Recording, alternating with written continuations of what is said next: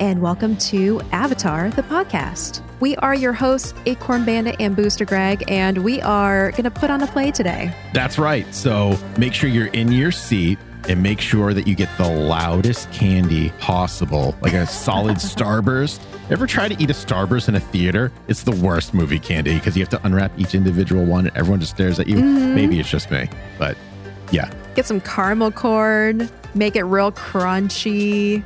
Make sure your cell phones are not silenced. Why, why is this turning into a break all the rules at a theater? I don't know, but it is.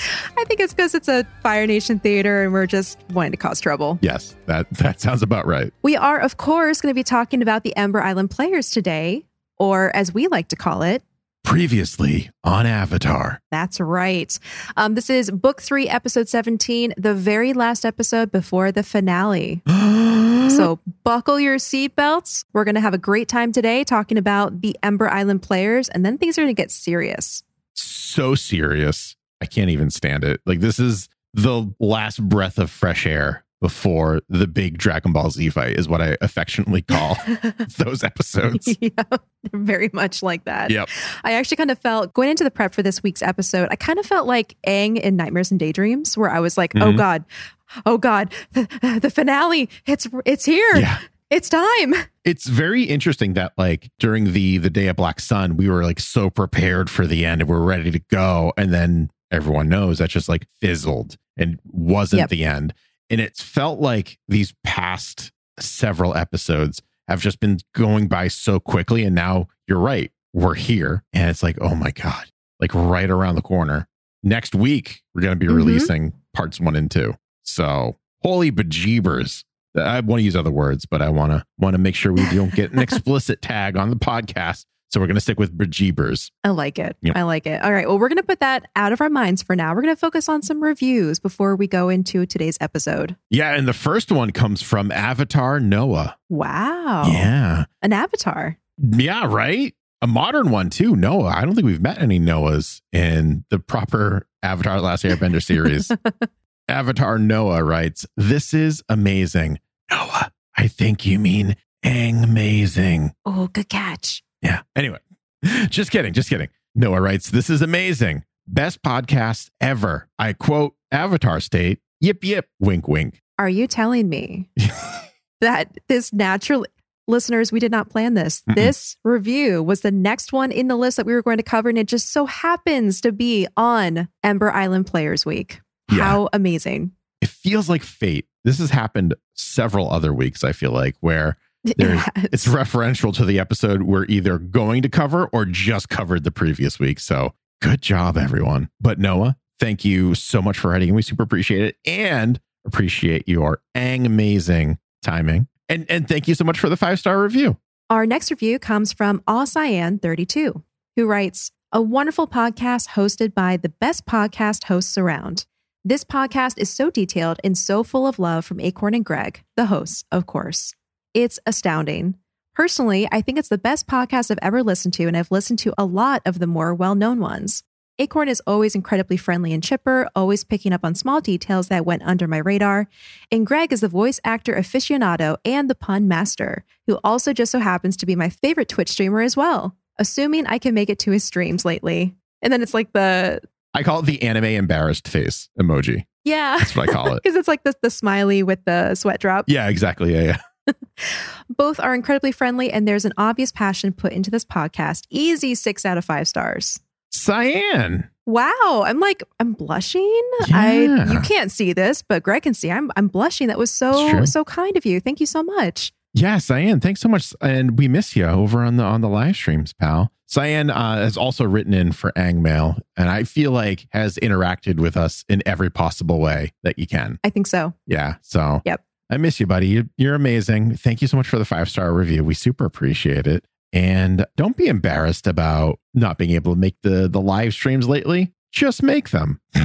Just kidding. um, but yeah, it's super nice. Thank you so much. I'm gonna say that I've invented a new form of bending, and it's called pun bending. Oh, how have we not landed on that until now? Or would it be word bending? No, that feels weird. No, I like pun bending. Yeah, I do too. Word bending sounds like I'm manipulating everyone. Uh, but I'm not. I'm shocked that we haven't found our way to that that bending reference. Like, how have we not come up with pun bending until now? You know what? It doesn't matter because we got here in the end, and that's it. As Zuko would tell us, in the end, it doesn't really matter because we got here. That's right. That's a little Linkin Park in there for you. I'm never getting off that. Every time. I'm not getting off this horse. Sorry. Now, here's a question for you. Yeah. Because if Sokka is now a sword master and the master who taught him was Master Piandao, who was Mhm. your master who taught you pun bending? Master pun now, of course. master pun now. Wonderful individual. She is actually one of my favorite people and one of it- just so like caring and hysterical and nurturing. And uh, you know, it can be a little strict at times. Yeah, pun master would be. Yeah, you know, because you have to be able to deliver a pun in a certain amount of time. And if you lose that window, it's just all over. Little known fact Master Pun Now actually lives on Wordplay Island. That's, that's where that's where she lives. Wordplay Island. Is that next to Whaletail Island? Uh yes, actually. It's it's right. It's the little island off the coast of Whaletail Island. Just Mhm. like you blink and you'll miss it. Very similar to, if anyone's familiar, the Master Roshi Island in Dragon Ball Z. Okay. it's just like the single thing, just got the one house there. yeah.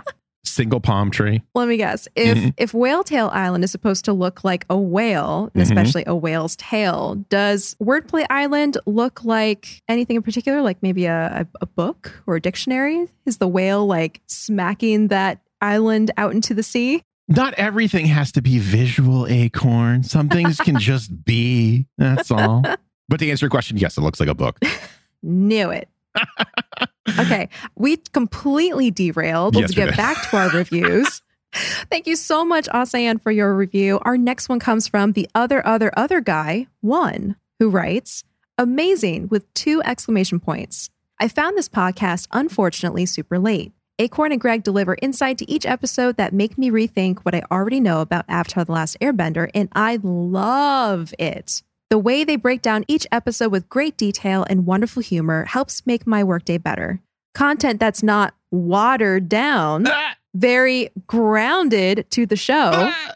Acorn and Greg are always on fire. Always bring a breath of fresh air back into my day. Oh, got all the Wow. elements. Wow. We should have gone in the other order. That was like written for you. wow. We do have a string of emojis. We have a smiling face, a black heart, water, and a couple others that got taken out, but I will assume that they are the other elements. So thank you so much, the other, other, other guy, for a very punerific review. I am amazed at this review right here. So good. Amazing is spreading. It's it was right. meant to be. It's right. It's going into all of the adjacent words of amazing. the next one comes from person 2488. One of my favorite persons, good old person 2488. And they write, Aviator, the last fender bender. I don't know. I'm going to say this full disclosure. It feels like trolley, but I love this. It makes me Mhm. giggle every time. It's just kind of like you look at it quick glance and the title's like, oh yeah, Avatar The Last Airbender. But then you look at it and it's Aviator, the last fender bender. It's just very silly. like it. It's very funny. Avatar is awesome, and this podcast is awesome. Well, thank you, person two four eight eight. I appreciate it. You know what? Person 2488, you're awesome. You know what? Get a promotion. Person two four eight seven. There you go. You're welcome. And our final review comes from the Big Bill, who writes I love Avatar. I love your podcast so much. I love listening to it all the time. Thank you. Short and sweet, Yeah. both person 2488 and the Big Bill. Yes, thank you all so much. And remember, if you want your five star written review, what do they have to do again, Acorn? They have to leave a five star written review And why is it got to be written? because if it's not written, we can't read it. That's right. If it's not, it's, it's as Greg always says if it's not written, you can't read it. And that's just how the written word works. Oh my gosh. and wordplay, Yeah. as it were. Mhm, Indeed. I hate and love that that has turned into your catchphrase. I just can't tell you that. it's funny. All right, our reviews are complete. Let's get into today's episode. Let's go to the theater. This episode was written by Tim Hedrick, Joshua Hamilton, and John O'Brien and was directed by Giancarlo Volpe. Before we go into the first scene, I want to make a note that we all know this is a very cheeky episode. It's very meta, lots of references, lots of looking back, recapping. It did allow the team to fit in a couple different fan opinions, production notes, and meta humor through Team Avatar's opinions of the play as we're watching it with them. It can also be kind of argued that the whole episode is basically the writers lampshading their own story. And if you're not aware, lampshading is a term used for situations in storytelling where the concerns, criticisms, or arguments of the audience are answered within the work itself to either ease audience disbelief or frustration or to kind of nod to the things that they knowingly are doing. Regardless, I love this episode. I actually had so much fun rewatching it this time.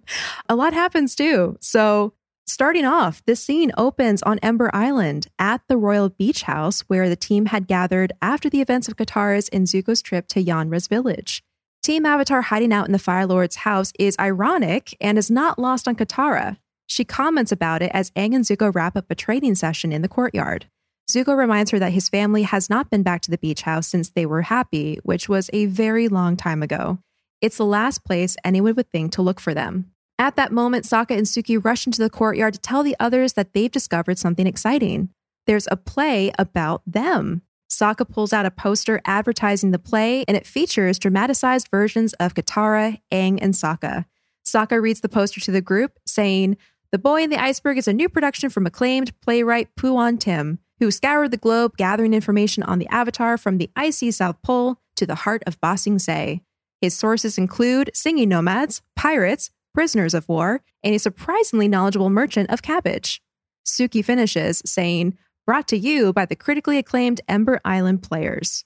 Ha! So, anyone keeping score right now, although we don't see the cabbage merchant in this episode, this is the last time he is referred to in this series. Oh, no. Yeah, just add like a, a little drama to a comedic scene Yeah. right here. A little melancholy. Yeah, yeah, exactly.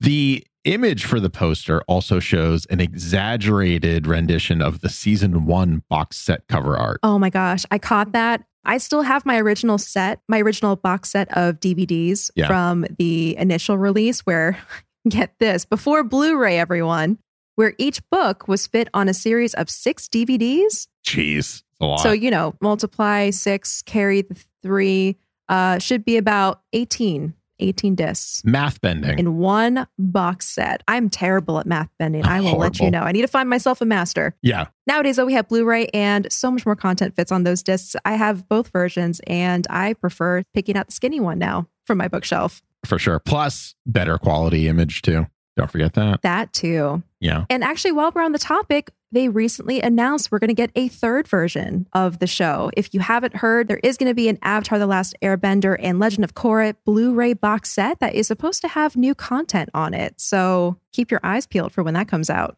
I feel like they just waited for me to buy a box set. and then they're like, hey, guess what? Another box set. They must have. We ah, both bought We did. the. Blu ray version around the same time, too. So, you know, Yep. Yay us. Yay. So, getting back to the poster, I actually found, interestingly enough, the actual translation of the text, which we do see when Sokka pulls up the poster, it is different than what he says. Huh. Um, so, for anyone who's interested, I love things like this. The actual translation of the Chinese characters say, The boy in the iceberg. The famous Earth Kingdom playwright Pu-on Tim's new work has collected information about the Avatar from around the globe, from the icebergs of the Southern Water Tribe to the Earth Kingdom capital. Information came from nomad singers, pirates, prisoners of war, and a knowledgeable merchant of cabbage, starring the Ember Island players. Hmm. So I, I like to think that Sokka being Sokka added some dramatic flair to the reading of this poster and kind of filled in a couple extra details. I 100% agree with that. Absolutely. he would do that. I also did now just see, seeing this written out on screen right now, Nomad Singers, Chong. Uh huh. That's who they're Oh. talking about.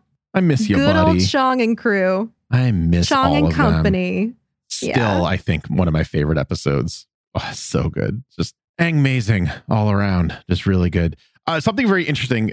The name Pu-on Tim in the commentary, Bryke made note. This name is kind of a little wink and a nod at one of the writers of this episode, and has Mm. been a writer for quite some time that we've all noted, Tim Hedrick. So, Oh, really? Tim. Okay. so that was kind of funny. I love it. Yeah, because I was like, "Poo on Tim." Tim's a very non-Avatar name. There's got to be a connection there, and then they confirmed it. So that was really cool. Sure enough. Yeah, Well, they finish reading the poster, and Zuko makes a disgusted noise.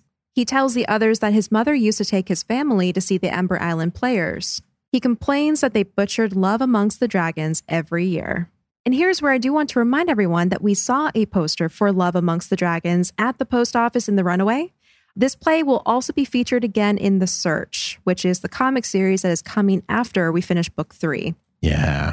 I can't wait. It's gonna be so good. Also, great detail. Just not making up a new like troupe, an acting troupe. Just Yeah. kind of like using what's already existing again. Even though we're in the final episodes, they are still world building, which is solid. And doing callbacks, which I always love. Yes, absolutely. I did find a couple lost lore details about the Ember Island players. Pretty much what to be expected from a local acting troupe who performs on Ember Island's only theater. Um, they are regarded as the only nighttime entertainment on the island, and so as a result, are very popular. While they're not the best actors and actresses around, they do take themselves very seriously and almost always pack the house. They are considered professionals, yet they barely make enough money to get by, and almost all of them dream about getting out of this little tiny theater and going to a much grander stage. Ugh, I feel that. That's a mood right there. Just a small town troupe living on a tiny island, Taking the midnight train, going anywhere. taking the midnight ferry, going to the mainland. I'm not making this rhyme at all, but I'm just trying to make, No, no. make associations. terribly, terribly.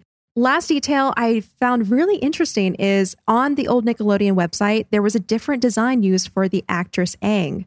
Instead of the woman that we see later in the play, it was actually a small boy, the same one who told Zuko his scar was on the wrong side during the second intermission. That's really cool. I like that detail. Yeah, it makes me wonder if they didn't have the final design fleshed out. Maybe they were thinking they were going to make it be like a really young boy who's kind of awkward in a bad costume versus this really like perky, upbeat woman actress. Yeah, possibly. I mean, at this point, I feel like this episode is so ridiculous that everything was up in the air. I do this as as a creative type, where if I have too wide of a scope, my brain just goes too big, and then I got to bring Yeah. myself back down and ground it somewhere in reality. Which is when we'll get to that part, we'll talk about it, but which is exactly what they did for this episode. Yeah, yeah, definitely. Katara asks her brother if he really thinks it's a good idea for them to attend a play about themselves, and he insists that a day at the theater is the kind of wacky nonsense that he's been missing.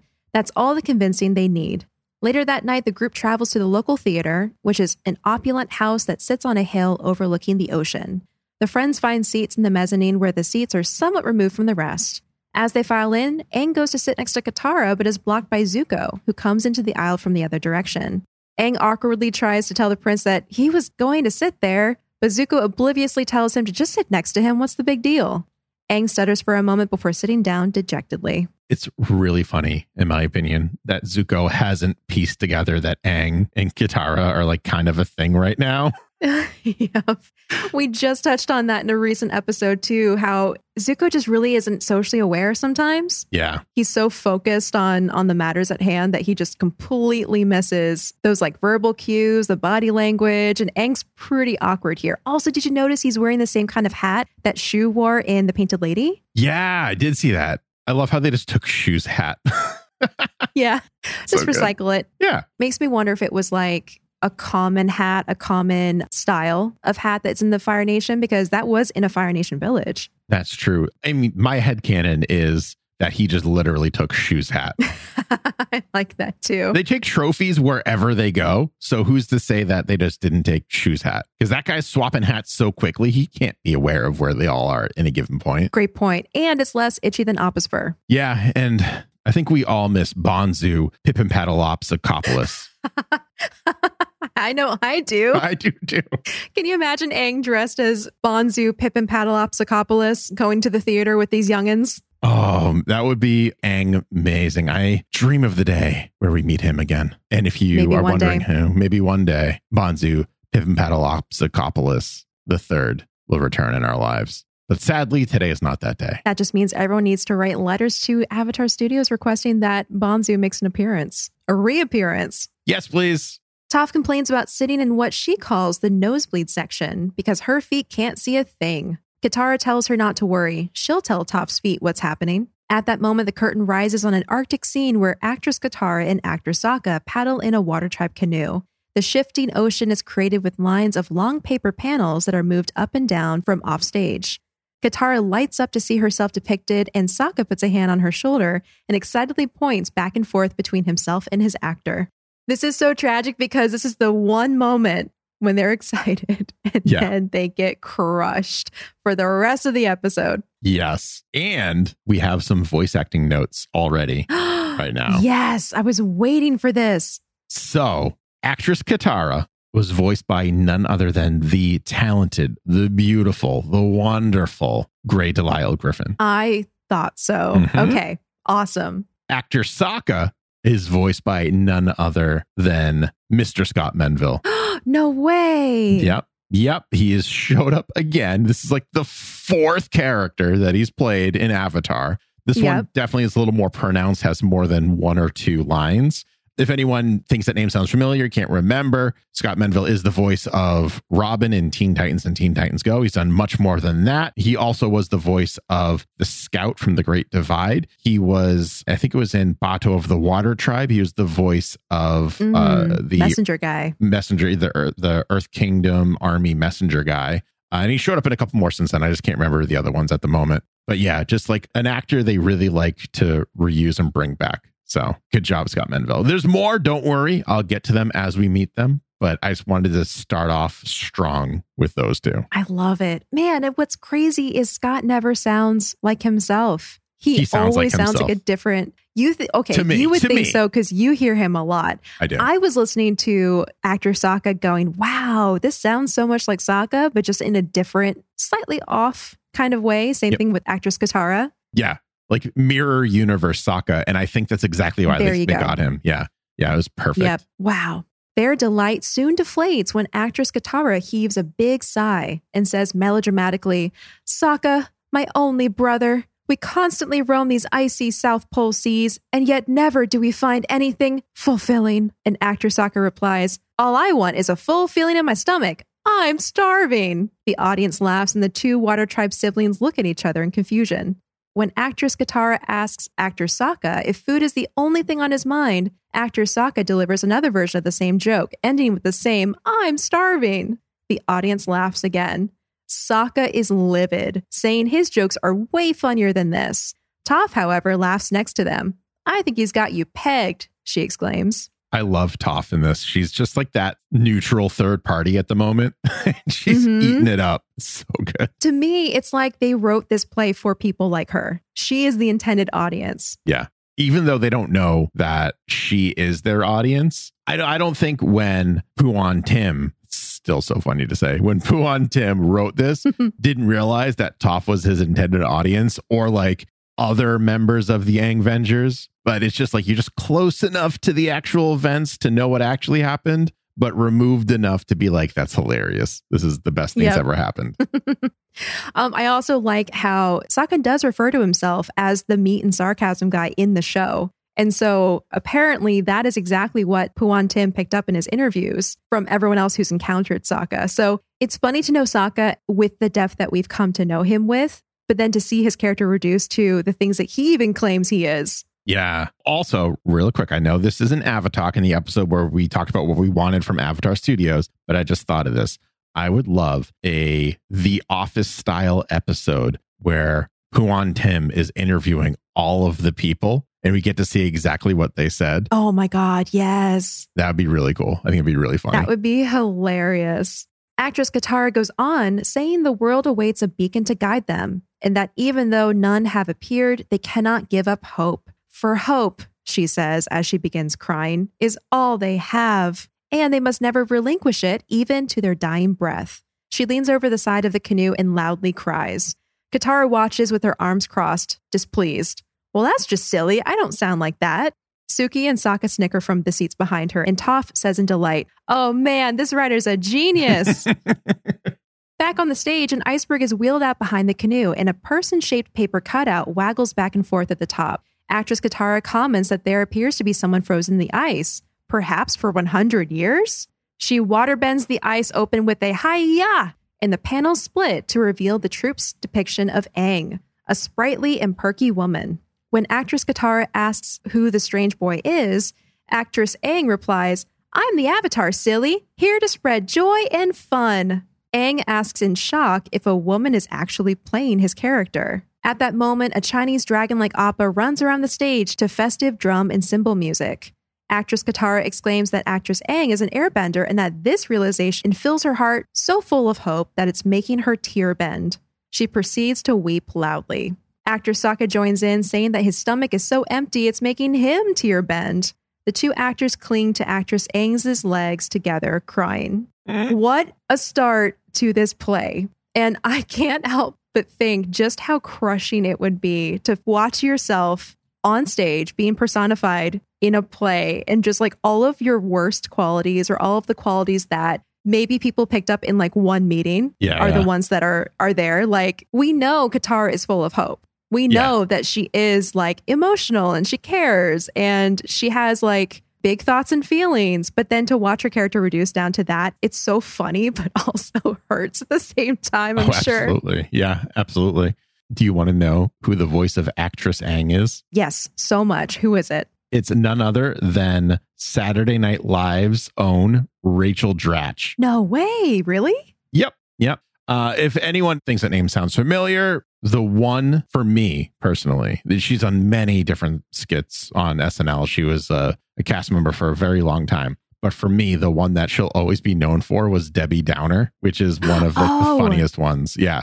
So she was Debbie Downer. She was also in a bunch of other stuff. She was in the TV series Imaginary Mary. She was in Bob's Burgers. She's been a voice in, yeah, who in bob's burgers she was actually a couple different characters Jody, Bethany, and Christy. oh okay kind of side characters all right so I don't. it's know. one of my favorite shows Okay, okay. Uh, she was also in Shameless. Uh, oh yeah, and she was in Thirty Rock. I can't believe I almost forgot oh that. wow Yeah, she was in Thirty Rock. So just amazing talent. I didn't pick up on the voice, but when I saw the note, I was like, "That's amazing. I love that. It's so good." and it's a newcomer too Yeah, it's actually one of the only voices in Avatar: The Last Airbender that wasn't in a previous episode. So this was the only newcomer so far. Yeah. Cool. Another fun fact here is there's definitely a lot of Peter Pan y vibes going on with this depiction of Aang. Mhm. And actually, the idea of a young male hero being acted by a woman is similar to traditional English theater productions of Peter Pan, where Peter is played by an actress. And in addition to that, in the commentary, the creators were talking about how this was kind of like a send up of the pressure that was on them to cast a woman as Aang's voice rather than who they landed on. And actually, since you're the voice actor guy, can you tell us why that is? Well, usually women tend to have like a more youthful and higher pitched kind of voice, which means also not only can they sound like a 12 year old boy, but they can sound like a 12 year old boy for longer than an actual 12 year old boy can. Yep. So it means they can make more episodes. They can prolong aging the characters. Like Bart Simpson is a prime example of that. Uh, Nancy Cartwright, amazing voice actress. She's been voicing Bart Simpson for ages because her voice doesn't change. Well, I mean, that's not fair to say. Her voice changes, but she can still do the Bart Simpson voice without sounding like this and saying, "Hey, man, eat my shorts." You know. Yeah. She has the same range for a longer period yes. of time. Yes, that's a much more intelligent way to say what I just said. but what was interesting is in the commentary, they also did note that they didn't mind that Zach's voice kind of changes a little bit in the series because the events take place over about a year. So they were Yeah. like, that's kind of more realistic too. It gives him a little more maturity and it makes his growth as a character a little more believable. Yeah, I love that. And I have thought about, well, what if they make more Avatar content from this time period? Obviously, these actors and actresses were like, you know, teenagers, preteens, and they've grown a lot since then. And while some of them do maybe still have the same kind of voice they had at the time, I've wondered what would happen if they needed to find a replacement, like especially for Zach. And that's the cool thing about the voice acting world. Everyone is so freaking talented that you can oftentimes find someone who sounds so much like the voice that you're going for. Similar almost to what we are talking about with actress Katara and actor Sokka, sounding like just mirror world versions of their real counterparts. Yeah. Yeah. Actually, it's funny you mentioned that because, in case anyone forgot, they did release for the game Smite Aang, Zuko, Oh, and right. Korra. And they actually re recorded the lines. I don't think they used the actual audio from the series. And the voice of Aang was Jackson McBride, and I didn't hear the difference. Wow. Granted, I'm playing in a very high intense arena, so I'm not quite like listening with as close of an ear as I can, but it sounded, in my opinion, almost exactly like Aang. So maybe they can just use Jackson again. Although by the time Mhm. they get content out, maybe not. Who knows? Could be a couple years. yeah. One thing's for sure, though, if Mike and Brian are involved in the production, they will put the time and the work in to make sure it is done right. Absolutely. I'm thinking about that one fun fact we had in a recent episode where they were talking about taking like 20 different takes just to find the right moment for Sokka when he realizes that it wasn't Suki coming into the tent. yeah. Yeah. Yeah. So I think ultimately it's in good hands. A depiction of a Fire Nation ship glides into the scene with actor Zuko and actor Iroh on board. Actor Iroh tells the prince he must try some of his cake, but the prince tells the other actor that he doesn't have time to stuff his face. He must capture the avatar to regain his honor. In their seats, Zuko complains that the play makes him seem totally stiff and humorless, something that Katara doesn't agree with, saying she thinks the actor is pretty spot on. I was upset about the cake. Where's Iroh's tea? How could they possibly have gotten that mixed up? I wonder who gave this story to the writer of this play. Because you can imagine the beginning is probably given to them by someone in the Southern Water tribe. But here, the relationship between Iroh and Zuko, like it's all it is definitely told from a secondhand point of view. So I wonder if it's someone who's kind of half paying attention in the background. And it's like, oh yeah, he's always trying to do something like eat cake or drink tea or something. Here's a headcanon. Yeah. Here's a fan theory from me. What if it was one of the crew from the very first ship when Zuko and Iroh first went to the South Pole? Because at that point, Iroh was very focused on food. He had his roast duck. Right. Zuko was very right. much this kind of version of his aggressive personality. Also, his scars on the Intense, wrong yeah. side of his head. Yeah, a little Yeah. more intense. Maybe it was someone on the ship who just didn't really have a good opinion of them. I think so. One of my first thoughts was maybe Lieutenant Jee, but I think Lieutenant Jee would have had like a clearer idea of the relationship and would have at least gotten the scar right, like on this on the side of Zuko's head, because they sparred so much and they had so many words. Uh, yeah, I think it's like nameless Fire Nation soldier number four that we saw in the background. I think. Yep. Yeah. Exactly. And my brain went to the same place, but then Lieutenant Jee learned more about Zuko's backstory right. and started to feel for him. So I bet it was someone who was only on that first voyage, which yeah. You're correct. I think it was Nameless Fire Nation Soldier number 10. Yeah, That one. At this point, we begin a montage of scenes, starting with one that takes place at the air temple. Actress Aang spies a curly tail sticking out of a bush. The actress reaches behind the bush and puts an animal puppet on her shoulder. It's a flying rabbit monkey, she exclaims, then proceeds to name it Momo and badly voices the puppet, having it say, Hi, everyone. I love you. The audience laughs and Aang massages his temple. the next scene takes place on Kyoshi Island between actress Suki and actor Sokka. Actor Sokka is dressed in a Kyoshi warrior costume and waddles into view before bending over and asks, Does this dress make my butt look fat? The exchange makes Suki laugh in the audience, but Sokka just blushes. Because he knows there's no right answer to that. There isn't. Yep. Oh man. After Omashu, where personally I think the costumes and sets looked great, the actors gather in the center of the stage in front of a pirate ship backdrop. A group of pirates come onto the stage and comedically attack the characters in a circle, allowing the characters to crawl out from under them and tiptoe away. Actor Sokka asks why actress Katara took the scroll, and she weeps, It just gave me so much hope. Katara watches from their seats with a deadened, annoyed expression. it's so good. I just want to pause here and say one of my favorite things about this episode is actually how they imagined the sets and costumes into an animated episode. Yeah. Like everything was very practical effects, lots of manually operated gadgets. And I did make a note later, but I will mention it here. The old man, the old man stagehand is one of my favorite characters in Yeah. this episode because he always, the camera always flashes to him like wobbling a thunder sheet or like turning a gear, He's so making the sets move. He's on top of it. And he's so like emotionless when he's doing it. He's just like Yep. going through the motions of his job. I love it. For the capture of the Avatar, oh, here it is. Yeah. Speaking of which, in this next scene for the capture of the Avatar, we hear that metal thunder sheet in the background, and the production is made more drastic with flashing lights and large stage set items. Actor Zuko gloats about capturing the Avatar, then looks off stage and asks who is coming. A figure leaps onto stage with a body sized blue spirit mask and two thick broadswords. I am the blue spirit, the scourge of the Fire Nation, here to save the Avatar. The figure flails across stage, insinuating fighting, and the soldier actors drop to the ground behind him.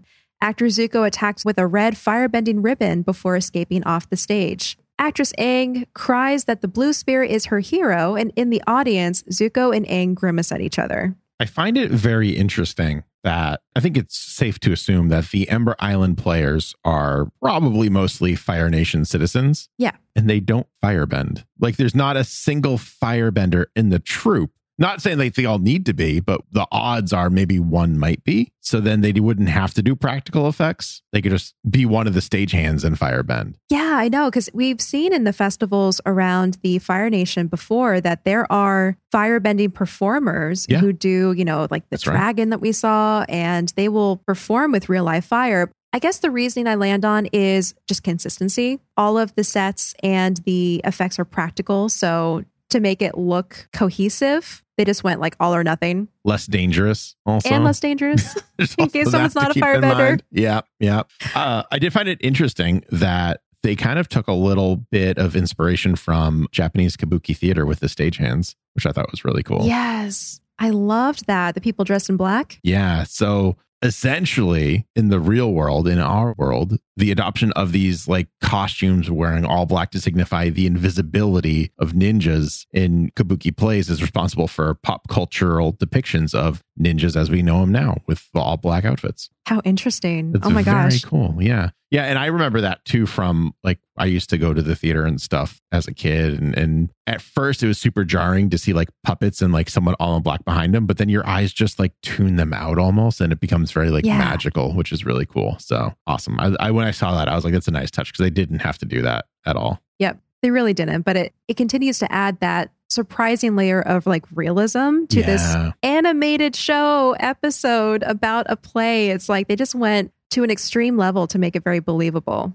Yes. Also, I forgot to note this when it happened. Actor Zuko, voiced by none other than Derek Basco, brother to Dante Basco, who was also in the Cave of Two Lovers episode as Moku. Oh my gosh, that's right. Yep. We did talk about Moku. Mhm. How cool. Actor Iroh, and subsequently afterwards, I know we haven't reached her yet, but actor Toph is voiced by John DiMaggio, who is Nice. He has been in Futurama as Bender. If you've played the Gears of War franchise, he's Marcus Phoenix. Uh, he is not new to Avatar either, as he's voiced additional characters in the Blind Bandit episode.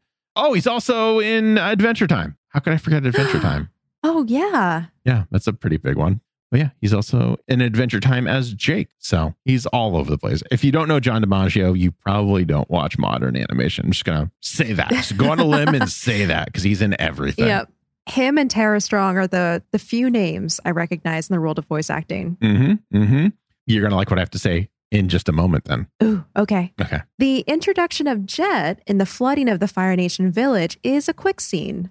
In it, Jet promises a sobbing Katara that he will wipe out that nasty town for her.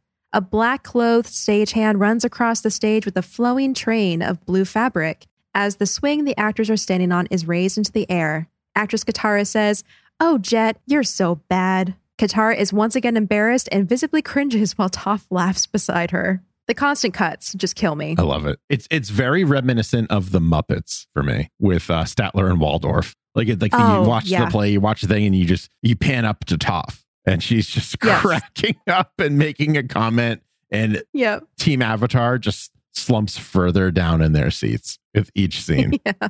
I found it funny too that their depiction of Jet has him chewing on a flower Yeah. versus his iconic piece of wheat. Yeah, again, something lost in translation or just lost in the the telling of the story. Or maybe just like a Yeah. quick note of like, yeah, he had some sort of like plant in his mouth or something. Done.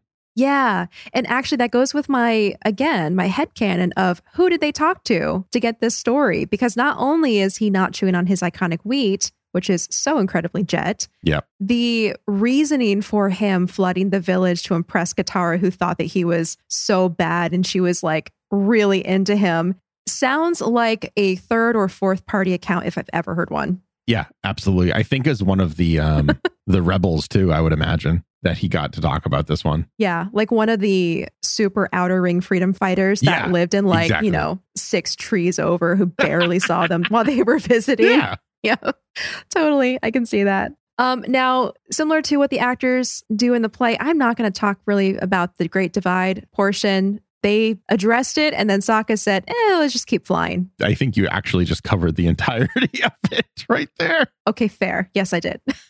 Oh, look, it's the Great Divide. Yeah, well, let's go somewhere else. And scene. Let's just keep flying. This may actually be one of my favorite self referential moments because, as we talked about in the Great Divide episode, it was one of the lowest rated Avatar episodes Yeah. in the whole series, if not just the book. I think it was the series, yeah. I think You're it is right. the series. Oh, really quickly too. Actor Jet and also actor Bumi is voiced by none other than D. Bradley Baker, voice of Momo and Appa. I wondered. Yeah. There was a certain quality to his voice that made me wonder. Really great Bumi, by the way. Similar Yeah. to actress Katara and actor Sokka. It was that mirror world concept where it sounded like Bumi, but like a little not. Something is a little off. It's also interesting too that like Bumi is such a well-known figure in the world of Avatar, not just for Aang, but he's the or he was the king of Omashu. So many people have heard him and many people know that he's kind of wacky and crazy. So I bet you Mhm. in the fictional world of Avatar The Last Airbender that this director or casting director, I don't know, I don't know how the Ember Island players work, to be honest with everyone. But I would imagine that it was much easier to cast someone like Iroh or Bumi or even Azula and, and Zuko to have them sound like their real world counterparts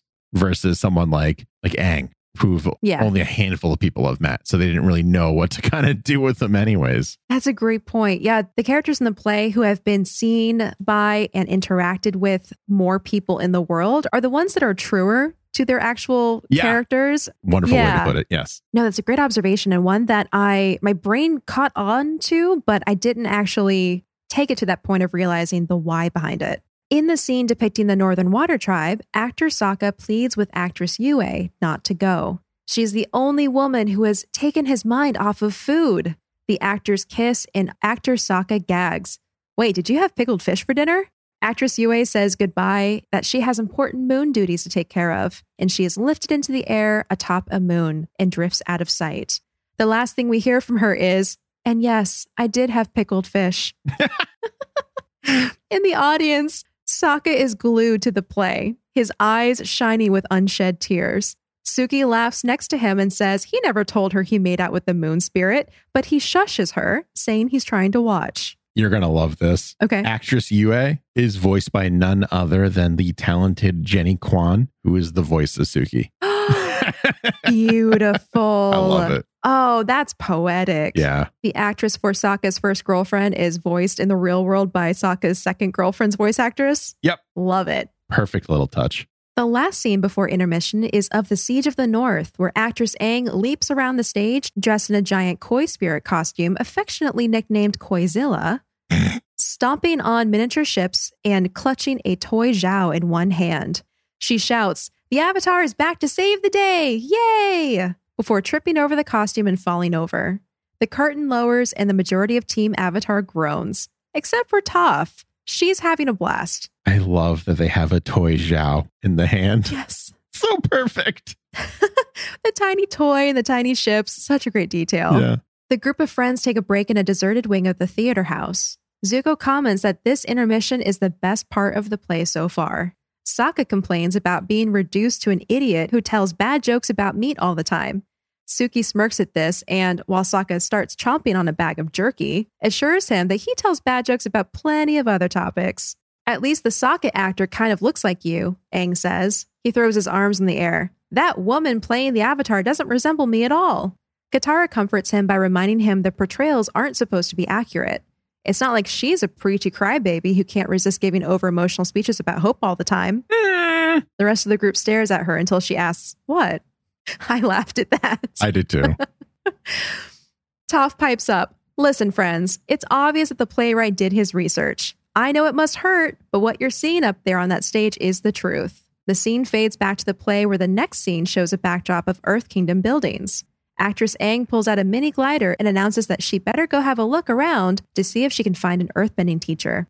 She's lifted up and away by an attached cable. Really fun, random fun fact about this. The sound effects used for actress Aang's glider were taken directly from a real life toy version of Aang's airbending staff. It's the funniest thing. They talked about that in the commentary, and I was like, of course, of course you would. Of course. Yeah. Similar to the drill, the drill sound Yep. for Sokka chewing on the flour in his tent. I also feel like using this this is just me reading into it. I have no justification to give this explanation, but I feel like that's also kind of like Mike and Brian and the team that's working on Avatar to go to Nickelodeon and Nickelodeon's marketing team that I'm sure makes them do all the stuff they don't want to do. And they're like, we need a, a sound effect for a glider that is comical and not actually what it sounds like. How do we get that? And they go, oh, we have a toy that makes that sound. Perfect. So it's almost like sticking it to the man a little bit, so to speak. yep. Call up Nickelodeon. Hey, Nickelodeon, we need a toy on the house. Yeah. So we can make the sound effect for the show we're producing for you. that is so far only been historically inaccurate for the events of Avatar The Last Airbender. Cool. Done. I can't help but think back to Sokka's master and how they made that reference to the fact that they were forced to create all these Oh, yeah. The armor. costume ideas for Aang for the armor that were just like not within the tone or the scope of the show at all. It was just very anime out there. Yeah, yeah. It's almost like that Yeah. little bit of like passive aggressive, just like ah, like I love my job, but man, I hate that they make us do this stuff, and they incorporate it into the show, which is great. Toph grows more excited in the audience, eager to see her character finally come into the play. Actress Aang flies in a circle over the heads of the audience and lands back on the stage, saying, I flew all over town, but I couldn't find a single earthbending master. Suddenly, one of the stage rocks begins rising into the air next to them, revealing a trapdoor and a burly man dressed in a costume of Toph's clothes. You can't find an earthbending master in the sky. You have to look underground, he says. The man lifts the rock prop and throws it over the other actors' heads. In their seats, Aang and friends start laughing while Toph strains to hear the actor. When actress Aang asks who this new person is, he replies, My name's Toph, because it sounds like tough, and that's just what I am. A confused Toph wiggles a finger in her ear, saying, Wait a minute, I sound like a guy, a really buff guy. Katara quotes her words back to her in a satisfied way, saying that what she hears up there is just the truth and that it hurts, doesn't it? Expecting Toph to be as dismayed as the rest of them, the waterbender is surprised when Toph jumps to her feet. Are you kidding me? I wouldn't have cast it any other way. The blind bandit giggles and adds that at least it's not as bad as a flying bald lady, which makes Aang glare from the other end of the row. I love how much Toph loves her actor. I do too. Again, I forgot how good this episode is and how many just like little cherries you find scattered all throughout. It's also kind of like a and again another little glimpse into the mind of I want to say Team Avatar, but I'm not referring to Sokka and Katara. I'm referring to like the production team over Yeah. that works on Avatar, where the things that they don't like they kind of present in like a almost mocking manner, but things that were changed for the better they bring to light in a positive manner. So, for example, with the male portrayal of Toph, is obviously we talked about this back on the Blind Bandit episode. Toph was originally supposed to be this kind of character, like a kind of Yeah. tough male character. And then I think it was Aaron Ehasz, I believe, was just like, no, it, Mhm. she has to be like a little girl. Just trust me. This is what she has to be and look like Yeah. and it worked out wonderfully. Like she's such a perfect addition to Team Avatar that it feels, in hindsight, incomplete in book one when we haven't had her yet. Like it, there's just that like looming hole in the group that like just gets filled immediately when Yeah. Toph shows up. So it's very cool to see like the psychology almost in it, where like this is what she was supposed to be, and they made a change for the better. So Toph is reacting in a positive light, and where everyone else goes in a negative way, like we're talking about with Aang and and Nickelodeon was trying to get like a woman in her 30s to be the voice, and Michael Meyer like, no, no, no, it has to be a kid Mhm. and his 12 year old kid, beyond a shadow of a doubt. So it's cool to see that. Yeah, no, totally. And I, I think it's really because the spirit of Toph is the spirit of Toph, regardless of like who she looks like or who she is. So that was their intention the whole time. Toph was going to be this kind of character. And then when Aaron E has encouraged them to change her gender and make her a little girl, she was still Toph. It was just a different packaging. And so the fact that she identifies with the person she hears on stage is just, like you said, perfect. Yeah. Meanwhile, all of the other critiques, like the female voice of Aang, the characters react differently. You're right. I love that so much. I also love the one inaccuracy. Well, I will say the second inaccuracy that they had got with Toph, which is how she sees the world. yes. The scream Oh my god. is so good. something else. It lasts just a couple seconds Yeah. into uncomfortable territory. The audience is shocked. It doesn't know how to react. It's just beautiful. And the scream is like right in, I think it was Katara, actor Katara's face. Like this is how I see scream right. Like you see like the wind going, just like Yeah. chef's kiss. So good. Incredible. In the play, the dramatic parting of Iroh and Zuko is over his luscious hairstyle, which actor Iroh claims has gone too far. In the confrontation between Zuko, Iroh, and Team Avatar, actress Azula escapes by pointing in a direction and saying she sees Zuko's honor. By the time the play gets to Ba Sing Se and the drill at the wall, the audience is starting to nod off. Actress Azula, voiced by Tara Strong.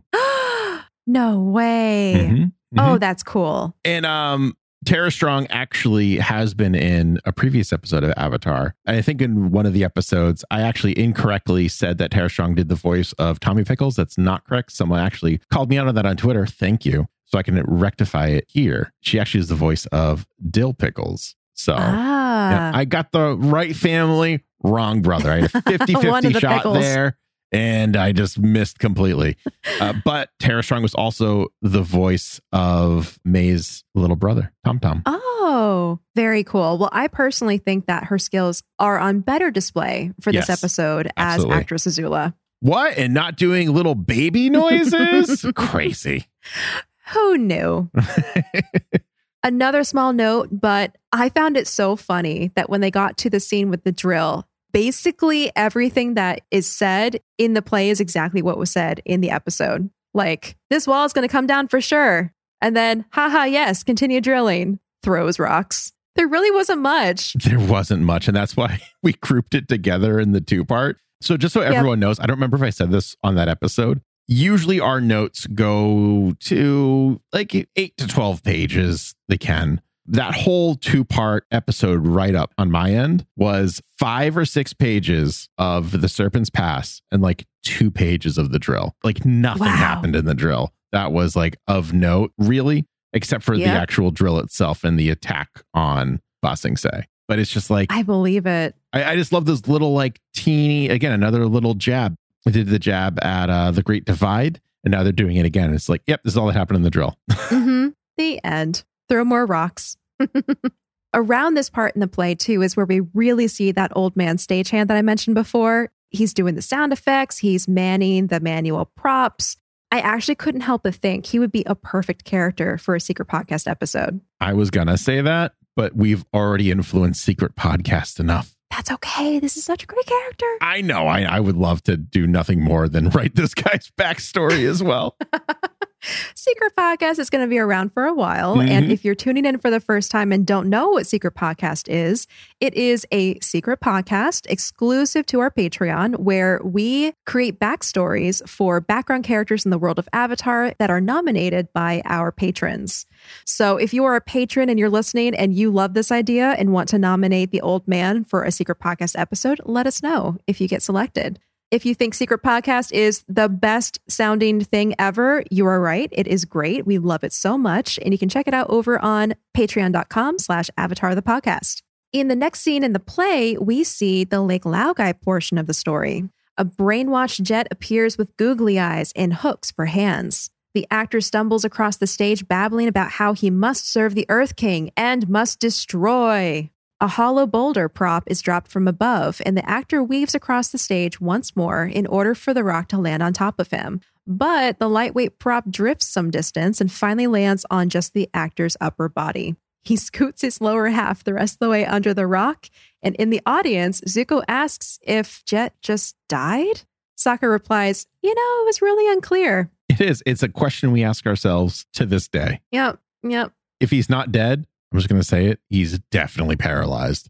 There's no way. It was definitely a tragic conclusion. He hit that earth real hard. Yeah. I do want to say this, little, keeping it a little lighter. Did you see what was on his hands? Hooks. He had two hooks. at, at my very first knee jerk reaction were like, why is he double Captain Hook? And then I remembered his swords were hook swords. So this is again a bad interpretation of what his weapons were by someone Yep. off in the distance. I can just hear that conversation. And he had hooks for hands. Yeah. Or like, I don't know, like what, but it's, it's just these little details that they add in that are just wrong, just make this episode shine so much. It's like a bad game of telephone. Yeah, exactly. That's exactly it. Yeah, and you're right. While we don't know what happened to Jet in the actual show, it is a little unclear. We do know one thing. Whatever happened to him happened because of earthbending, and it was by Long Fang, because Long Fang is an earthbender and don't believe anything different. That's right. It was definitely Long Fang, Earthbender for many years. And we definitely did not misspeak on an episode regarding this matter at all. Oh, No, no, definitely not not. at all. No, We're mm-mm. perfect 100% of the time. 100% of the time. Absolutely. Similar to Jet, when in the Crystal Cave scene, actress Katara tells actor Zuko that she finds him really attractive. When actor Zuko doesn't believe her, she insists, saying that she's had eyes for him since the day he first captured her. Katara and Zuko uncomfortably slide away from each other in the audience, and Aang goes to the railing to watch the scene unfold, listening as actor Zuko tells her that he thought she was the Avatar's girl. The Avatar? Actress Katara laughs. Why, he's like a little brother to me. I certainly don't think of him in a romantic way. The actress makes a coy remark about how he would never find out about this and embraces the actor playing Zuko as romantic music swells. Aang angrily stands up and goes to leave. Sokka, thinking Aang is leaving to grab a snack, requests some fire flakes.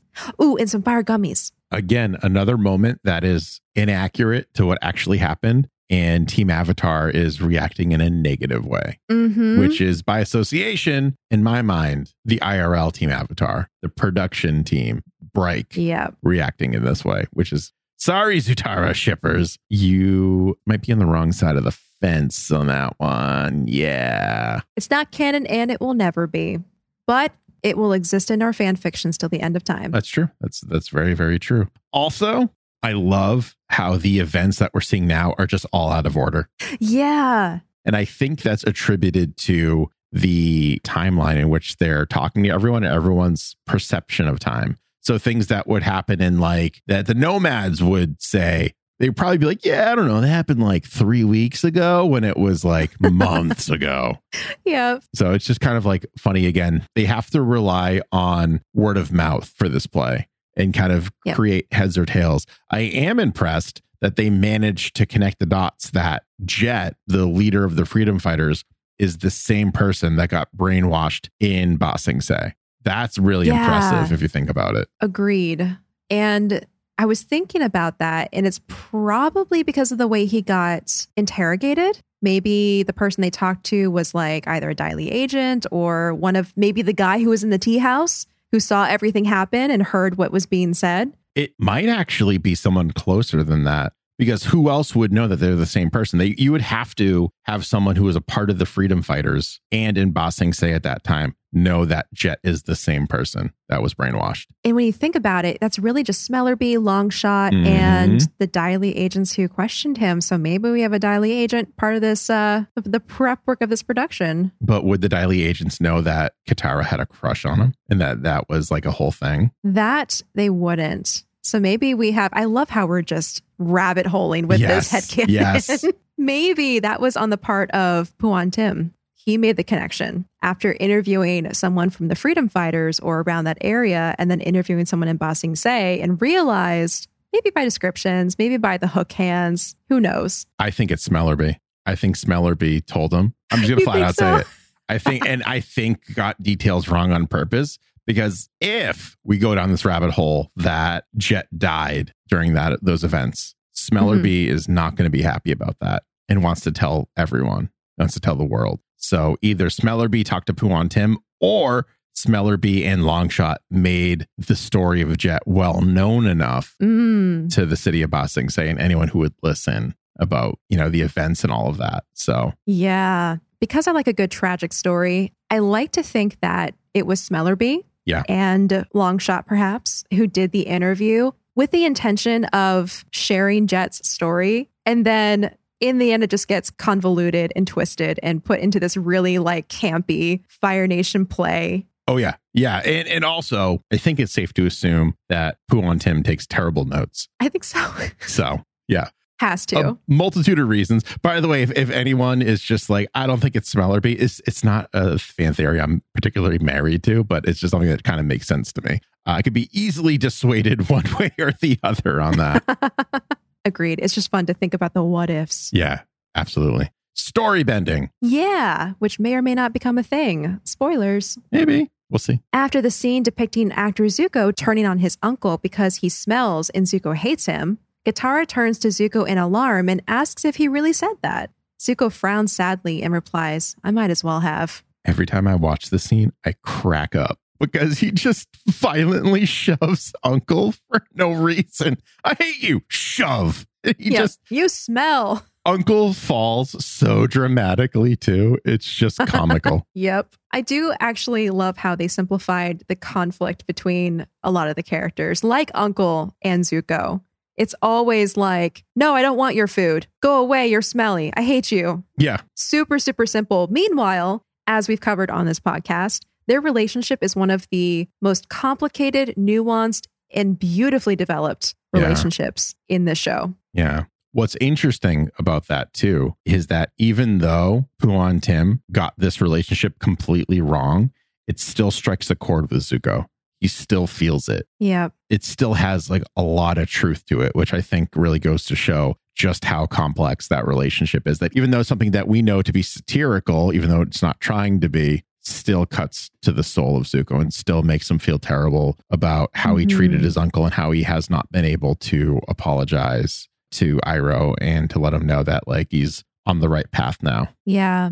That's where his moment later on with Toph really feels good because you see him hurting so much in this moment, but then she kind of helps her turn around a little bit. Yeah, yeah, absolutely. In the last scene before the second intermission, actresses for Mai and Ty Lee take out two Dai Li agents with a bun dagger and chi blocking finger kisses. When actress Aang goes into the avatar state with a yip yip, the stage is washed in black light. The stage, so much. I know, again, so tone deaf, Yep. so incorrect, Yep. but hilarious. yeah. She says yip yip, and the stage is washed with black light that illuminates her glowing eyes and arrow makeup. She's lifted into the air as fog covers the stage. Actress Azula throws a ribbon at the avatar to simulate her lightning, and the avatar is slowly brought back down to the stage. Actress Azula pronounces the avatar no more, and she and her friends strike a pose in victory. A victory pose, I might add, is very Charlie's Angels. Yeah, I got that too. So does that make Ozai Charlie? Ozai's Angels? Ozai's angels? Probably. Yeah. two things about this scene. We see that the play has depicted Azula killing Aang and Ba Sing Se, even though the citizens of the Fire Nation were made to think that it was Zuko. So, another fallible source of information there. Yeah. I'd like to think that Ozai probably corrected public perception. Ooh, and shifted it back towards Azula. Yeah, because he can't let his son, the traitor, get any honor or glory at all.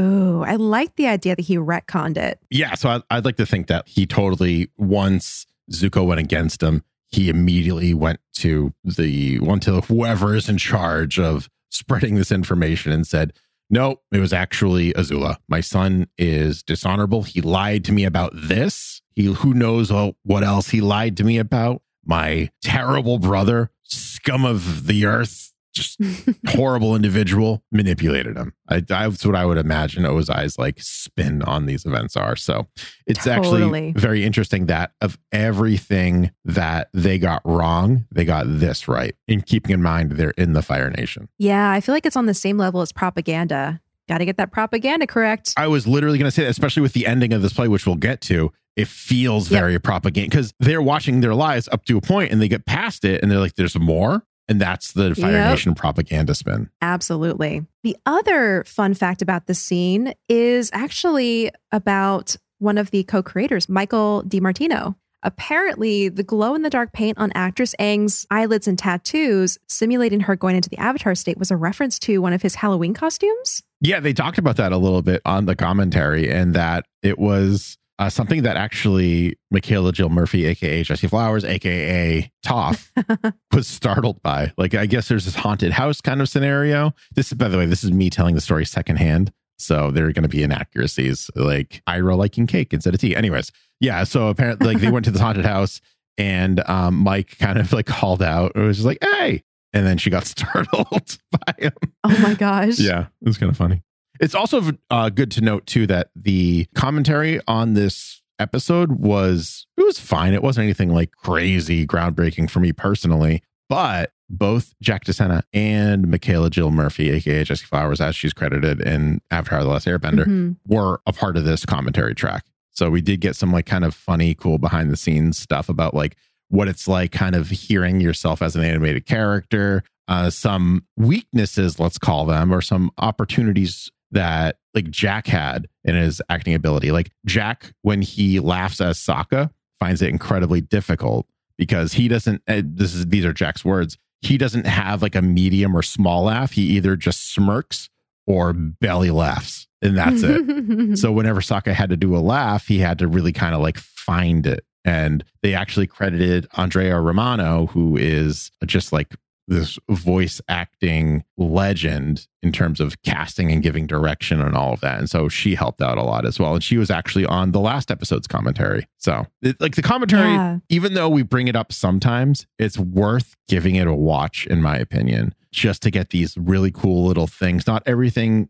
is to the point of the episode, which is why at least we don't talk about it too too much. But man, they're just really good little nuggets. Yeah, I agree. You're right. Even though the content may not be groundbreaking or in the realm of like super cool fun fact, it's just nice to hear the creators and the people from the production team talking about the show that we love so much. Yeah, exactly. During the second intermission, the gang discuss the play more, and Suki makes a comment that the play makes it seem like they lose a lot. Sokka reminds her that she was captured by Azula and gives her a long, straight faced stare.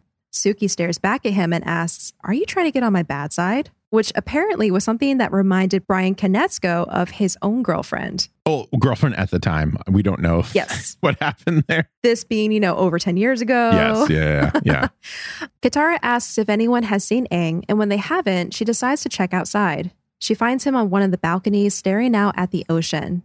When she asks if he's all right, he replies that he's not. He's really upset about the play, and even though Katara reminds him that while it's upsetting, he shouldn't overreact, he bitterly reminds her that if he hadn't blocked his chakra, he'd probably be in the avatar state right now. Inside the theater, a kid dressed as the avatar runs past the rest of the group pretending to fly. And this is the kid that was used for the part of Aang in the original picture of the Ember Island players. So this is what he looked like. Sokka asks Suki if she can get him backstage so he can give some jokes to the actor portraying him, and she dramatically reminds him that she is an elite warrior who's trained for many years in the art of stealth. Sure thing she can get him backstage. They leave, and Toph makes a comment about everyone getting upset about their characters. Even Zuko seems more down than usual. He tells her it's different for her. She gets a muscly version of herself taking down a bunch of bad guys. But with his character, he's being reminded of all the mistakes he's made, especially with his uncle. Betraying him is Zuko's greatest regret, one that he feels he may never get to redeem. Toph sits down and tells him that he has redeemed himself to his uncle. She once had a long conversation with Iroh, and that was all he talked about Zuko. His uncle just wanted Zuko to find his own path, and now he's here with them. Iroh would be proud. They end their heart to heart with an affectionate punch from Toph. That just means they're friends now. They're friends. They made it. Yeah. Also, a cute little detail that little boy runs past again and tells Zuko his costume's great, but the scar's on the wrong side. It's not on the wrong side. I love that. Like that grunt. It's not on the wrong side. And he throws up his hood in anger. That is actually uh, Mike and Bryan said that that's kind of like what they feel like when they go to cons and then someone corrects them on Avatar. They're just like, Oh, wow. it's like we it's, it's our show. We created it, and you. It's like literally that. It's like, yeah, Zuko's scars on the wrong side. It's like it's not on the wrong side. We're right. I, I can't imagine that even happening. I know. I know. Wow. Backstage, Sokka approaches the actor playing him and tells the boy that he's not representing the character of Sokka quite as well as he could be. The actor groans about another fan with ideas, but Sokka asks him to hear him out. He then consults one of the scraps of paper he's holding and tells a joke. What does the cabbage merchant use to fix his cabbages? A cabbage patch. I heard this joke and I told it to my wife immediately, and she did not like it as much as I did. Let's just say that. Oh, of course you did. I love that It's so you took funny. immediately used it. It's hilarious. Was she like Suki in the background face palming? She was just like crossed her arms, was just staring at me. I was like, get it? Because cabbage patch and a patch to, to Pat- patch pat- things patches up. of cabbage? I did try to explain it, everyone, just so you know, and it was not, in her opinion, 42% funnier, but I think it was. So 50 50 split on that one in this household. well, at least the actor laughed. He That's true. found it funny. That's very true. So much so that he asks to see the rest of Sokka's notes and reads them, continuing to laugh to himself. Sokka also advises him to come up with some phrases, especially before an attack. Something like flying kick a pow. They walk away together, Sokka's arm over the actor's shoulder. The actor asks who he is, and Sokka replies, I'm just a guy who likes comedy. I'm you and you're me. Spider Man meme. And then they both have existential crisis. The end. Back outside, Aang asks Katara if she meant what she said on stage about how he's like a brother to her. Katara reminds him that she didn't say that, an actor did. Aang is still disheartened because even though they kissed at the invasion, they're not together now. Katara doesn't know what to say, and when she's pressed for an answer by Aang, reminds him that they're in the middle of a war and have other things to worry about. She apologizes and admits that she's confused. While her eyes are closed, Aang leans in to kiss her.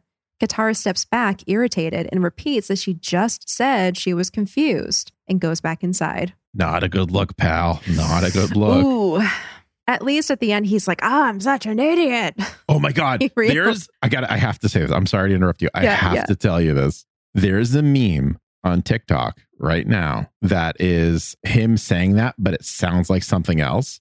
So he says, such an idiot, but it kind of sounds like idiot. Oh, no. And if you listen to it again, it does. We know he's saying such I'm such an idiot. Uh, I was watching that and I was holding my daughter, who is now eight months old, and he says that. And my wife goes, That's not appropriate. And I was like, What do you mean? She's like, I thought you said this like a Nickelodeon like kids show. And I was like, Yeah, it's like rated Y7. Like there's nothing in here that's like inappropriate, I wouldn't think. Like maybe a little animated violence. And she's like, Well, he just said idiot. And I was like, No. And then I remembered the meme on TikTok. I was like, No, I was like, no, he Oh, says no. such an idiot. And I felt like I was kind of mansplaining a little bit, so made me feel kind of bad. But I, I replayed it and she was like, oh, I was like, yeah, don't worry. You're not the first person to think that's what he said. Yep. You are not the first. Yeah. You know, that was the one that got away from Andrea. But like it goes either way. And I don't know if there's a delivery for that where you can have that same emotion and stuff like that and not have it sound like one thing. Yeah, probably more emphasis on the word such. I'm such an idiot. Yeah, maybe. Yeah. But it's just kind of funny. And now it's a nice little meme for us. Whoopsie. Oops. This time, when he goes back inside the theater, Aang sits in a completely different row next to Sokka and Suki. Sokka leans over and fills him in on what he missed and says the invasion is about to start. On stage, actress Katara and actress Aang have another I'll always love you like a brother moment, to which actress Aang replies, I wouldn't have it any other way. In the audience, both Aang and Katara look miserable. When actor Sokka delivers one of Sokka's jokes on stage, Sokka freaks out and excitedly looks from Suki to Aang and back to the stage. Actor Sokka continues, saying, I hope everyone's ready for the invasion. Slap a pow. The audience laughs and Sokka laughs until he cries. What is that? Slap a pow. He I forgot what Sokka said, I guess. Yeah. But I don't know if he did though, because even Sokka is laughing hysterically. And I feel like this could be me just projecting, but I feel like Sokka definitely laughs at his own jokes. Oh, he does. Yeah. He he does all the time. He thinks he's the funniest person in the world. And you know what? He is. But that's neither here nor there. I think that Slopapow was a note that he gave the actor, and I don't know why.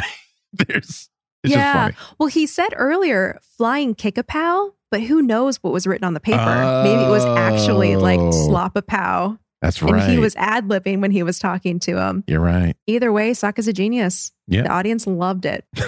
It's true. they ate it up. Also, it's a really small moment, but after his first freak out, Suki has this cute little smile on her face that to me says, Yep, that's my boyfriend. He's an idiot, but I love him for it. Yeah, I caught that too. It was It's really so nice. cute. It is. The scene transforms into the Fire Lord's throne room on the day of the invasion. The actors find the Fire Lord isn't home, but then Zuko appears. Actually, I'm home and I want to join you, he announces. The actors stare at him for a moment, and then actor Sokka says, I guess we have no choice. Come on. They race off the stage. In the audience, Sokka stands up and stretches, believing the play is over because the events have caught up to the present. Suki tells him to sit down because there's still more to go. Sokka gets spooked and wonders if this is the future. That's the future noise. Spoopy. Spoopy. It got like that like creepy music, and now it now it gets a little meta, or a little more meta, I should say. Extra meta. Yeah, and and keep in mind too, we talked about this a little earlier. Uh, this is where like the real propaganda really kind of starts to kick in here. Yep. Like I almost wanted to just say like hashtag ad from Ozai and all your friends at the Fire Nation royal family. Yep. Actor Ozai appears at the top of his throne and points to a paper lantern comet gliding over his head. With the energy harness from that comet, no one will be able to stop the Fire Nation. Actress Azula warns him that Zuko and the Avatar are in the palace and are there to stop him. The Fire Lord disappears in a puff of smoke, and actor Zuko and actress Azula square off on stage. They fight with red and blue ribbons, the fight growing more elaborate when fabric fire shoots up across the stage to engulf Zuko. The actor screams, Honor! before dropping through a trapdoor. Actress Azula bows and the audience cheers. Well, everyone except Zuko and company, who look startled. Quick note, voice acting note, Ozai was also voiced by D. Bradley Baker. Ooh, fun. Yep. The other thing I want to kind of bring up is Zuko's reaction to himself dying on Mhm. stage. In my mind, I think the easy thing to say is like, yeah, he's reacting to his own death. But I also think there's something a little bit more to it. I think that he is watching or has watched him fight his sister, and he's realizing that this is an inevitability that he didn't really consider before. Like, he's going to Mm. have to face off against Azula one last time and one of them is going to have to end it permanently. Oh, yep. And then, yes, like if you're saying no, Greg, you're reading too much into it. Like this is just he watched himself die on stage, and that's like essentially watching your own death or watching what, if we're looking at this through propaganda lens, this is what your father wants, which is also super Mm. damaging. But I feel like at this point, like th- that's all extremely valid, and that could very well be what they're saying on screen right here. But for me, I think he's realizing that, or he has already realized that his father doesn't really care about him. So I don't think he would really care if his father put a hit out for him or wants him dead. I think it would be much more impactful if Iroh wanted that, for example. But I think that him having to go up against a sibling, it very well needs to end in death for one of them, as far as he's concerned at this moment, is really what he's reacting to. Yeah. I like that just because Aang has the same kind of dilemma Yeah. when it comes to his fight with the Fire Lord. He is slowly about to have to come to terms with the fact that he's a pacifist and he's Yeah. expected to defeat the Fire Lord.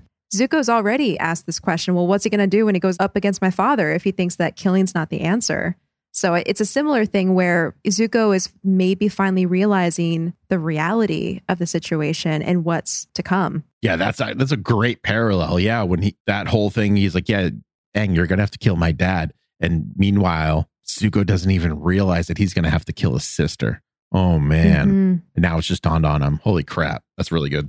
The set shifts one more time, and actress Aang faces the Fire Lord, only to be told she's too late. The comet has come, and the Fire Lord is unstoppable. The two actors launch into an elaborate choreography with fire ribbons and an air staff. Finally, a massive sheet of shimmering orange fabric crosses the stage and wraps around actress Aang, who yells as she falls to the stage. Actress Azula and actor Ozai rejoice as the rest of the stage is covered in fiery fabric.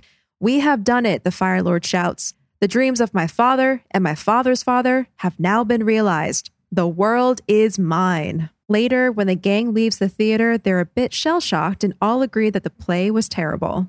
Sokka, ever the contrarian, notes, but the effects were decent. The end. They note in the commentary at this point, The Last Airbender has not come out, the live Mm. action movie. But at this point, based on the commentary in this episode, Mike and Bryan have, I think, distanced themselves from the project because they Mm. said this line was a dig at The Last Airbender. really? They said that, like, well, we hope it's like going to be very successful and all of that, but like, you know, this is what we kind of feel about The Last Airbender or something. To, I'm paraphrasing, of course, but like something to that effect. And that gave me a chuckle because I also feel like a lot of people kind of had that reaction. We're like, wow, this is terrible, but the effects weren't bad. I love them Yeah. so much. I love when Mike and Bryan get upset about something because they have such a humorous way to cope with that feeling. Yep. And I admire that very greatly from them. Like there are things that like upset me and I get to that point eventually, but I like I don't know. I feel like they're so quick on it. I wish I was just as quick as they are about it. They're witty and clever, They are. Which I appreciate so much also. Yeah. Wow. What a beefy episode. Yeah. Wow. But Who we've knew? done it. Who knew? Not me. Who knew that the Ember Island players would pack such a recap punch? Man. All right. Down to the important stuff. hmm Do you have an MVP this episode, Greg? And if so, who? The MVP for this episode, I'm gonna have to give it to my boy Sokka, who saved the play with his jokes. he pretty much did. He did. People were yawning and sleeping and leaving. And then he gave that actor a bunch of note cards. And now all of a sudden, everyone's laughing and had cheering and having a good time. So, I love it. what about you? Ooh, I think I'm going to have to say Toph Oh, yeah. because Toph was a constant reminder to not take things too seriously, to That's just very true, enjoy yeah. it. It's just entertainment. Don't get your knickers in a bunch. Just relax, sit back, enjoy the show. Yeah. She also had a great heart to heart with Zuko and gave him a lot of peace and comfort in telling him about that conversation she had with his uncle. Yeah. By the way, they did just announce that Toph is going to be a character in the Nickelodeon Smash Brothers knockoff. Yeah, that's going to be interesting. Yeah, I- wonder who else they're going to pull in from uh from the Avatar universe because we have Korra and Aang right now, and now Toph. So I'm very excited about it. But sorry that we should have said it in the beginning, but I want to say it now. Yeah, MVPs. Those were those were ours. What about the moral of the episode? Oh, the moral of the episode. This is a big one. As silly as this episode is, I think the moral of this episode is no matter what you do or what you say or any adventure that you go on, if it's going to get retold, it's probably going to get retold incorrectly and someone's going to have opinions on it, I think. I think that's it. It's just Mm, things can get twisted and mixed up in interpretation. That's just all you can really do is just take it in and move on. yeah. My moral of the episode is very similar. Just don't take life too seriously. Yeah. And I think at the heart of that moral is exactly what you said. You can't control what people say about you. You can only control your actions and Yeah. the way that you react to them. So get good at poking fun at yourself, at laughing along, and just not taking things too seriously. Yeah. Also, if your story is incomplete, the government's just going to rewrite it as propaganda for themselves. the most important one. propaganda. Oh boy. All right. Well, that is it for today's episode. Where can everyone find you, Greg? Yeah, everyone can find me, as I'm sure everyone knows by now, over at twitch.tv slash booster Greg on Monday and Friday evenings at 8 p.m. Eastern Standard Time, as well as the final Friday of every month where we have Avatalk, where we get to talk about Yeah. things that don't quite fit into the structure of the podcast, but people have written into us about it. So uh, we just can't contain ourselves. It's a live show. That's at 7 p.m. on my channel, twitch.tv slash booster greg on the last Friday of every month. Just so everyone has a heads up, we are not doing one in December because that would be New Year's Eve. And a lot of people, including ourselves, might have plans or might want to just kind of like be with friends and family at that point and uh, not watch us make goofy jokes about Avatar for an hour. So we will resume again in January, but I just wanted to kind of give everyone that heads up. You'd also find me on Twitter or anywhere on the internet, really. If you're looking and you found me, congratulations. There's no prize. It's just me. So First name Booster, last name Greg. Boostarius Gregoire the 17th. you wouldn't happen to be related to Bonzu, would you? Bonzu P? Uh, we don't talk about Bonzu in the family. Oh, I see. Yeah, yeah, yeah. Whenever he's around, you just get kind of itchy. Don't know why. People with long names like that tend to have that effect. Mhm, Hmm. mhm, mhm. Hmm. You can find me online at Acorn Bandit. You can also find all my stuff if you go to joisans.com, J O I S A N S.com slash pages slash acorn. Thank you all so much for listening. Remember that there's also a lot of ways for you to interact with us. You can head over to our YouTube channel at youtube.com slash avatar the podcast. You can find us on Twitter at podcast avatar. You can also write to us at avatarthepodcast at gmail.com. And you can also check us out on Patreon at patreon.com slash avatar the podcast. Yes. And if you missed any Avatalks, they're on our YouTube. Yes. Be sure to check them out there. And another little spoiler we may or may not in 2022 be having YouTube specific content. So Ooh, you're going to want to go subscribe to the YouTube just for that. that's right. Coming up next time. The finale, part one and two. And the Phoenix and the Lotus. All this and more next time on Avatar, Avatar, the, the podcast.